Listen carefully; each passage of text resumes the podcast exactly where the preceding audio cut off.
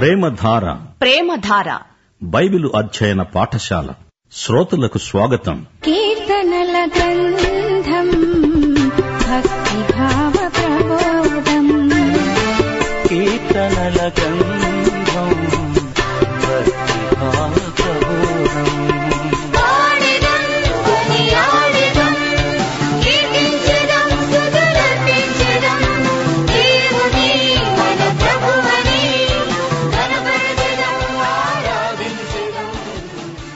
ప్రియ శ్రోతలు, ఈ రోజున మనం కీర్తనల గ్రంథంలో నుండి ఇరవై ఐదు ఇరవై ఆరు కీర్తనలు ధ్యానం చేయబోతున్నాము. ఇరవై ఐదో కీర్తన అంతా కనికరం కోసం, విడుదల కోసం దావీదు చేసిన ప్రార్థనే. ఇరవై ఐదు నుండి ముప్పై తొమ్మిదో కీర్తన వరకు దావీదు స్వీయానుభవాలు మనకు వివరంగా తెలుస్తాయి. అంతేకాదు, ప్రవచనాత్మకంగా ఇశ్రాయేలు శేషిత ప్రజలకు కలగబోయే శ్రమలను కూడా చూడగలం. విశ్వాసులకు ఈ కీర్తనలో గిలాదు గుగ్గిలం లభిస్తుంది. ఇంతవరకు మనం విన్న కీర్తనలు ఎంతో ఉద్రేకభరితమైనవి. ఇక ముందు వచ్చే కొన్ని కీర్తనలు వ్యక్తిగతం, ఆత్మగతం, స్వగతం. సమకాలీన జీవితాలకు ఈ కీర్తనల్లో గొప్ప సందేశమున్నది.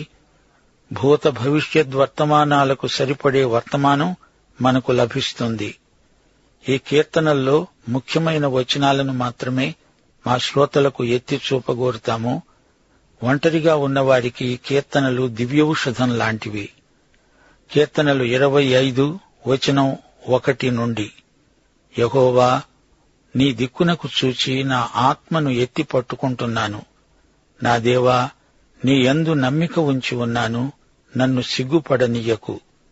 నా శత్రువులు నన్ను గూర్చి ఉత్సహింపనీయకు. దావీదు పూర్తిగా దేవుని మీద ఆధారపడి ప్రార్థిస్తున్నాడు. ఒకానొక రోజు సమీప భవిష్యత్తులో ఇశ్రాయేలు శేషిత జనాంగం ఇలాగే శ్రమానుభవం పొందబోతారు. అప్పుడు వారు కూడా దేవునికి జాతిపరంగా ప్రార్థన చేస్తారు. ఇది ప్రవచనం. మనకు కూడా అలాంటి పరిస్థితులు రావడం మన ఆత్మలకెంతో మేలు. నా ఆత్మను ఎత్తిపట్టుకుంటున్నాను అంటున్నాడు దావీదు. ఆత్మతో మాట్లాడుతున్నాడు. ఇది ఆధ్యాత్మిక స్థితి. దేవా, అరుగో నా శత్రువులు, వారి ఎదుట నాకు సిగ్గు కలిగేటట్లు చేయకు. నా శత్రువులకు ఎట్టి పరిస్థితిలోనూ జయం కలుగకూడదు, వారికే అపజయం, సిగ్గు కలగాలి. దావీదు ప్రార్థనలో ఎంతో తీవ్రత ధ్వనిస్తోంది. శత్రువులకు అధోగతి ప్రాప్తించాలి. దేవా, నీ కొరకు కనిపెట్టుకునే వారిలో ఎవరూ సిగ్గునొందరు. హేతువు లేకుండానే ద్రోహం చేసేవారు సిగ్గునొందుతారు. యెహోవా, నీ మార్గాన్ని నాకు తెలియజేయి, నీ త్రోవలను నాకు తేటపరుచు. సాధారణంగా మానవుని ఎదుట రెండు మార్గాలుంటాయి: దేవుని మార్గం లేదా తన స్వంత మార్గం. ఈ రెండిటిలో ఏదో ఒకటి కోరుకోవాలి. అటో ఇటో నీవే కోరుకోవాలి, తేల్చుకోవాలి. సామెతలు పద్నాలుగు పన్నెండో వచనం: ఒకని ఎదుట సరైనదిగా కనబడే మార్గమున్నది, అయితే అది తుదకు మరణానికి త్రోవ తీస్తుంది. అందుకే దావీదు రాజు దేవుణ్ణి చిత్తశుద్ధితో అడుగుతున్నాడు. దేవా, నీ మార్గములను నాకు బయలుపరచు, తేటగా చూపు. నన్ను నీ సత్యముననుసరింపచేసి నాకు ఉపదేశము చెయ్యి. నీవే నా రక్షణకర్తవైన దేవుడవు, దినమెల్ల నీ కొరకే కనిపెడుతున్నాను. యెహోవా, నీ కరుణాతిశయములను జ్ఞాపకం చేసుకో, అవి పూర్వము నుండి ఉన్నవే గదా. ఈ వాక్య భాగంలో దావీదు దేవుని వాత్సల్యాన్ని కొనియాడుతున్నాడు. దేవుని దయావాత్సల్యమును బట్టి ఆయన మనము అడిగిన దానికంటే, ఊహించే దానికంటే ఎక్కువే ఇస్తాడు. దేవుడు తన ప్రజల క్షేమము, భద్రత కాంక్షించేవాడు. ఏడో వచనం: నా బాల్య పాపాలను, నా అతిక్రమాలను జ్ఞాపకం చేసుకోవద్దు. యెహోవా, నీ కృపను బట్టి నీ దయచొప్పున నన్ను జ్ఞాపకముంచుకో. దేవుని కృప, దేవుని దయ, ఈ రెండూ మనకందరికీ కావాలి. దేవుడు దయావాత్సల్యపూర్ణుడు. కృపాక్షేమములు మనం బ్రతుకు దినాలన్నిటా మనకు తోడుగా ఉండాలి. ఇప్పుడు దావీదు దేవునియందు తన విశ్వాస నిరీక్షణలను వ్యక్తం చేస్తూ అంటున్నాడు. ఎనిమిది తొమ్మిది వచనాలు, యెహోవా ఉత్తముడును యథార్థవంతుడునై ఉన్నాడు, కావున తన మార్గములను గూర్చి ఆయన పాపులకు ఉపదేశిస్తాడు. న్యాయవిధులను బట్టి ఆయన దీనులను నడిపిస్తాడు, తన మార్గాన్ని దీనులకు నేర్పుతాడు.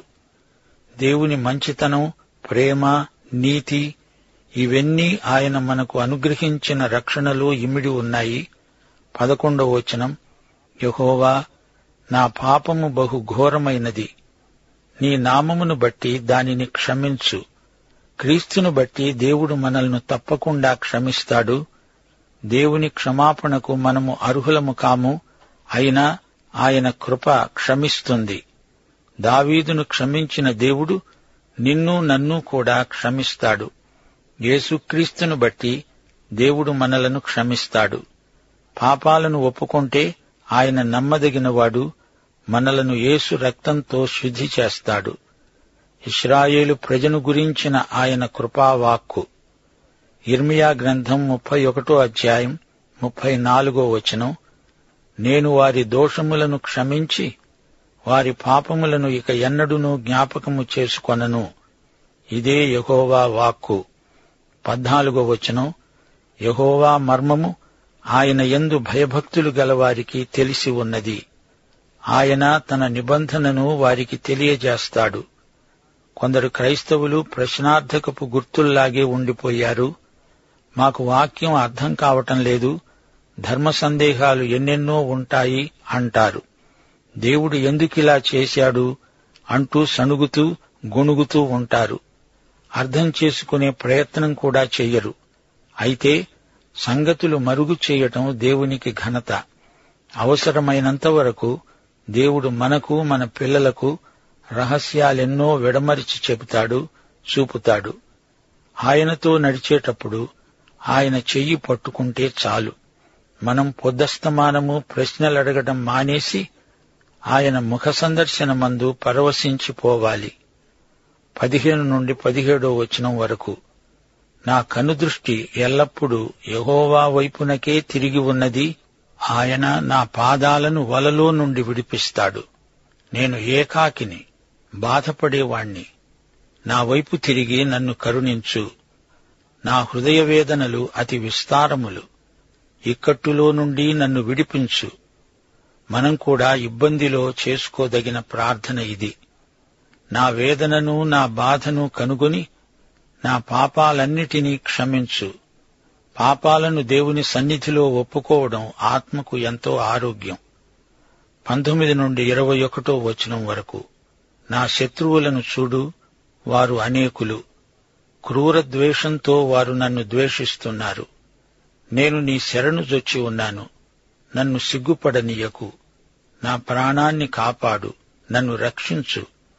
నీ కొరకు నేను కనిపెట్టుకుని ఉన్నాను, యథార్థత నిర్దోషిత్వము నన్ను సంరక్షించునుగాక.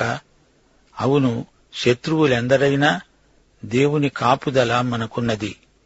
ముగింపులో దావీదు ఇశ్రాయేలు కోసం ప్రార్థించాడు. దేవా, వారి బాధలన్నిటిలో నుండి ఇశ్రాయేలును విమోచించు. ఈ భూమి మీదికి ఇశ్రాయేలు జాతిపైకి శ్రమలు రాబోతాయి. శ్రమలలో నుండి విడుదల చేయగలవాడు ప్రభువే. శ్రోతలు, శ్రమలు అనే బలమైన గాలి మనలను దేవుని వైపునకే నెడుతుంది. ఇది యేసు ప్రభంజనం. ఇప్పుడు మనం ఇరవై ఆరో కీర్తనలోకి వచ్చేశాము. వ్యక్తిగతంగా దేవుడు నిన్ను నన్ను నీతిమంతులుగా పరిగణిస్తున్నాడు. ఇది మన నీతి కాదు, ఆయన నీతి, యేసు నీతి. ఒకటి కొరింథీ మొదటి అధ్యాయం ముప్పై ముప్పై ఒకటి వచనాలు, ఆయన మూలముగా మీరు క్రీస్తు యేసునందున్నారు, అతిశయించేవాడు ప్రభువునందే అతిశయించాలి అని రాయబడినది నెరవేరేటట్లు దేవుని మూలముగా ఆయన మనకు జ్ఞానము, నీతి, పరిశుద్ధత, విమోచనము అయ్యాడు. యేసే నీకు నాకు నీతి, విమోచనము. ప్రియుడైన క్రీస్తునందు మనము అంగీకరించబడిన నీతిమంతులం. అందుకే మనం యేసు నామమున ప్రార్థన చేస్తాము. యేసు మన కొరకై చేసిన శిలువ బలి, ఆయన యోగ్యత అర్హత మనకు ఆపాదించబడినాయి. దేవునికి స్తోత్రం. ఇరవై ఆరో కీర్తన మొదటి వచనం నుండి, యెహోవా, నేను యథార్థవంతుడనై ప్రవర్తిస్తున్నాను, నాకు తీర్పు తీర్చు. ఏమీ సందేహించకుండా యెహోవాయందు నేను నమ్మిక ఉంచి ఉన్నాను. యెహోవా, నన్ను పరిశీలించు, పరీక్షించు. నా అంతరింద్రియాలను, నా హృదయాన్ని పరిశోధించు. దావీదు జీవితం దేవుని యందలి భయభక్తులతోనే గడిచింది. ఒకసారి గొప్ప పాపం చేశాడు, పశ్చాత్తాపం చెందాడు. బబులోను రాజు అలా కాదే, ప్రతిరోజు ప్రతి ఘడియా పాపం చేస్తూనే ఉంటాడు. వారికి పశ్చాత్తాపం అంటే ఏమిటో తెలియదు. అందుకే దావీదును దేవుడు రాజులందరికీ గీటురాయిగా పరిగణించాడు. దావీదు అంటున్నాడు, నీ కృప నా కన్నుల ఎదుట ఉంచుకొని ఉన్నాను, నీ సత్యాన్ని అనుసరించి నడుచుకుంటున్నాను. పనికిమాలిన వారితో నేను సాంగత్యము చెయ్యను, వేషధారులతో పొందు చెయ్యను. దుష్టుల సంఘము నాకు అసహ్యం, భక్తిహీనులతో సాంగత్యము చెయ్యను. వింటున్నారా? ఈ కీర్తన మొదటి కీర్తనలాగే ఉంది. దేవుని మార్గంలో నడుస్తున్నాడు, దుష్టుల మార్గంలో నడవడు. అపహాసకులతో కూర్చోడు, దుష్టుల ఆలోచన చొప్పున నడవడు. ఆరో వచనం, నిర్దోషినని నా చేతులు కడుక్కుంటాను. యెహోవా, నీ బలిపీఠం చుట్టూ ప్రదక్షిణం చేస్తాను, అక్కడే నీకు కృతజ్ఞతాస్తుతులు అర్పిస్తాను, నీ ఆశ్చర్య కార్యాలను వివరిస్తాను. గమనించారా శ్రోతలు? విశ్వాసానికి సత్క్రియలు ఎంతో దోహదపడతాయి. దేవునికి ప్రీతికరమైన జీవితం గడపాలని దావీదు ఆశ, అదే దేవుని చిత్తం. పన్నెండో వచనం, సమభూమిలో నా పాదము నిలిపి ఉన్నాను, సమాజములలో యెహోవాను స్తుతిస్తాను, ఎగుడు దిగుడు స్థలాల్లో నా పాదము మోపను. క్రీస్తునందు మనకంతా సమభూమి, సమతలం. కొందరు తొట్టిల్లి పడతారు. క్రీస్తునందు మనం చక్కగా తిన్నగా నడిచి వెళ్తాము. నా సమభూమి క్రీస్తే. సోదరీ సోదరులారా, పాపంతో చెలగాటమాడవద్దు. శోధన స్థలం నుండి వెంటనే పారిపోవాలి. సమభూమిలో క్రీస్తునందు నిశ్చింతగా నడవడం అభ్యసించండి. ఇప్పుడు ఇరవై ఏడో కీర్తనలోకి రండి. ఈ కీర్తనంతా ఒక సుదీర్ఘమైన ప్రార్థన. మొదటి ఆరు వచనాలలో దేవుడు తన వారికి చేసిన సదుపాయాలు, వారి కోసం ఆయన ఇస్తున్న ప్రోత్సాహం వివరించబడి ఉన్నాయి. ఈ ప్రార్థన కీర్తనలో మనకు గొప్ప సందేశమున్నది. యెహోవా నాకు వెలుగు, రక్షణ అయి ఉన్నాడు. నేను ఎవరికి భయపడాలి? యెహోవా నా ప్రాణదుర్గము, నేను ఎవరికి వెలిచేది? ఆయన, నేను, ఇది మా ఇద్దరి మధ్య వ్యవహారం. ఆయన పవిత్ర దేవుడు, ఆయన పరిశుద్ధమైన వెలుగు. తన వాక్యపు వెలుగుతో ఆయన నన్ను నడిపిస్తున్నాడు. ఆయన వాక్యం నా పాదాలకు దీపం, నా త్రోవకు వెలుగు. ఆయనే నా రక్షణ, ఆయనే ప్రేమ. క్రీస్తు ద్వారా, క్రీస్తునందు మాత్రమే మానవతకు రక్షణ. యోహాను సువార్త మూడో అధ్యాయం పదహారో వచనం, దేవుడు లోకాన్ని ప్రేమించి మనకు యేసుక్రీస్తునే ఇచ్చాడు. ఆయన యందు విశ్వసించే ప్రతి మనిషి నశించడు, నిత్యజీవం పొందుతాడు. దేవుడు మనలను ప్రేమించి ఆయనే మనకు రక్షణ అయ్యాడు. రక్షించే నామం యేసు నామము తప్ప మరో నామము లేదు. అపొస్తలుల కార్యములు నాలుగో అధ్యాయం పన్నెండో వచనం. దావీదు అంటాడు, ఆయనే నా వెలుగు, నా రక్షణ. దేవునికి భయపడేవారు మనుషులకు భయపడరు. దేవుడు నీతో ఉంటే నీ ఒక్కడివే లోకాన్ని జయించగలవు. దావీదంటున్నాడు, నా శరీర మాంసము తినడానికి దుష్టులు నా మీదికి వచ్చినప్పుడు, నన్ను బాధించే శత్రువులు నా మీదికి వచ్చినప్పుడు వారు తొట్టిల్లి కూలారు. మొదట దావీదు ఒక కాపరి. ఆ రోజుల్లో తాను ఒక సింహాన్ని, ఎలుగుబంటిని చంపగలిగాడు. ఇప్పుడు సింహాల లాంటి ఎలుగుబంటుల్లాంటి శత్రువులు దావీదును చుట్టుముట్టారు. ఒకటి పేతురు ఐదో అధ్యాయం ఎనిమిదో వచనంలో ఒక ముసలి సింహముంది, ఎవరిని మింగేదా అని పొంచి చూచే అపవాది. మూడో వచనం, నాతో యుద్ధం చేయడానికి దండు దిగినా నా హృదయము భయపడదు, నా మీదికి యుద్ధం రేగినా నేను ధైర్యము విడువను. నాలుగో వచనంలో ప్రార్థనను గురించిన ధ్యానం. యెహోవా యొద్ద ఒక్క వరమడిగాను, దానిని నేను వెదుకుతున్నాను. యెహోవా ప్రసన్నతను చూడడానికి, ఆయన ఆలయములో ధ్యానించడానికి నా జీవితకాలమంతా నేను యెహోవా మందిరములో నివసించగోరుతాను. దావీదు ఒకే ఒక వరమడుగుతున్నాడు, దేవా, నీ సన్నిధిలో ఏకాంతంగా నీ సుప్రసన్నతను ధ్యానిస్తూ అలా ఉండిపోవాలని ఉంది. ఫిలిప్పి మూడో అధ్యాయం పదమూడు పద్నాలుగు వచనాల్లో పౌలు కూడా ఒకే ఒక్క కోరికను వ్యక్తం చేశాడు. అదేమిటంటే, నేను ఒకటి చేస్తున్నాను, వెనుక ఉన్నవి మరచి ముందున్న వాటి కొరకై వేగిరపడుతూ క్రీస్తు యేసునందు దేవుని ఉన్నత పిలుపునకు కలిగే బహుమానాన్ని పొందాలని గురివద్దకే పరిగెత్తుతున్నాను. మనకు కూడా ఇదే ఏకైక లక్ష్యమై ఉండాలి. విశ్వాసము వలన ఈ కృపయందు ప్రవేశము గలవారమై అందులో నిలిచి ఉందాము. దేవుని ఇంటిలో ఉండి ఆయన ప్రసన్నతను చూస్తూ ఉండాలని దావీదు హృదయాభిలాష. దేవాలయంలో దేవుని కృపాసనమున్నది, దేవాలయంలో బలిపీఠమున్నది. అది యేసు శిలువకు ముందు గుర్తు. ఐదో వచనం, ఆపత్కాలమున ఆయన తన పర్ణశాలలో నన్ను దాచిపెడతాడు, తన గుడారము మాటున నన్ను దాచుతాడు. ఆశ్రయదుర్గం మీద ఆయన నన్ను ఎక్కిస్తాడు. అతి పరిశుద్ధ స్థలం, అందులో మందసం, దానికి పైగా కరుణాపీఠం. ఇది దావీదుకు ప్రత్యేక ఆకర్షణ. దానిపై రక్తం ప్రోక్షించబడి ఉంది. ఈ రోజున యేసు రక్తం ద్వారా ఆయన సన్నిధిలో ప్రవేశించి అక్కడ మనం దాక్కుంటాము. ఇప్పుడు నన్ను చుట్టుకొని ఉన్న నా శత్రువుల కంటే ఎత్తుగా నా తల ఎత్తబడుతుంది. ఆయన గుడారములో నేను ఉత్సాహధ్వని చేస్తూ బలులు అర్పిస్తాను అంటున్నాడు దావీదు. నేను పాడుతాను, యెహోవాను గూర్చి స్తుతిగానం చేస్తాను. ఇది స్తుతిగీతం, విమోచన గీతం. ఇప్పుడు దావీదు హృదయపు అట్టడుగు నుండి ప్రార్థన లోతుల్లోకి వెళ్ళిపోతున్నాడు.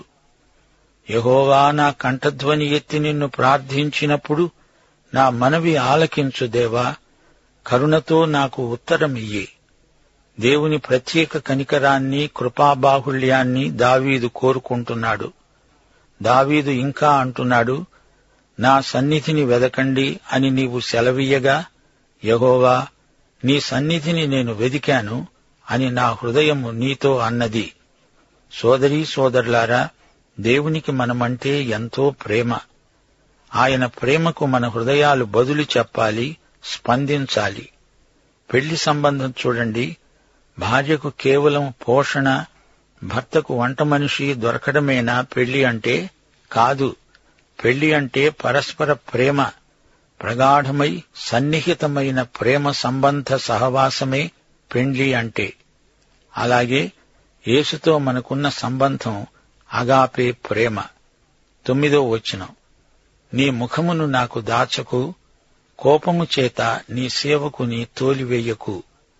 నా సహాయకుడవు నీవే, రక్షణకర్తవైన నా దేవా, నన్ను దిగనాడకు, నన్ను విడువకు. దావీదు కోల్పోయిన దేవుని సహవాసాన్ని తిరిగి నూతనపరచవలసిందని దేవుణ్ణి వేడుకుంటున్నాడు. నా తల్లిదండ్రులు నన్ను విడిచినా యెహోవా నన్ను చేరదీస్తాడు. యెహోవా, నీ మార్గమును నాకు బోధించు, సరళ మార్గమున నన్ను నడుపు. అబద్ధ సాక్షులు, క్రూరత్వం వెళ్లగక్కేవారు నా మీదికి లేచారు.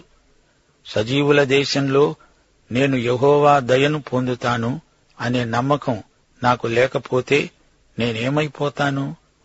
యెహోవా కొరకు కనిపెట్టుకుని ఉండు, ధైర్యము తెచ్చుకొని నీ హృదయాన్ని నిబ్బరంగా ఉంచుకో.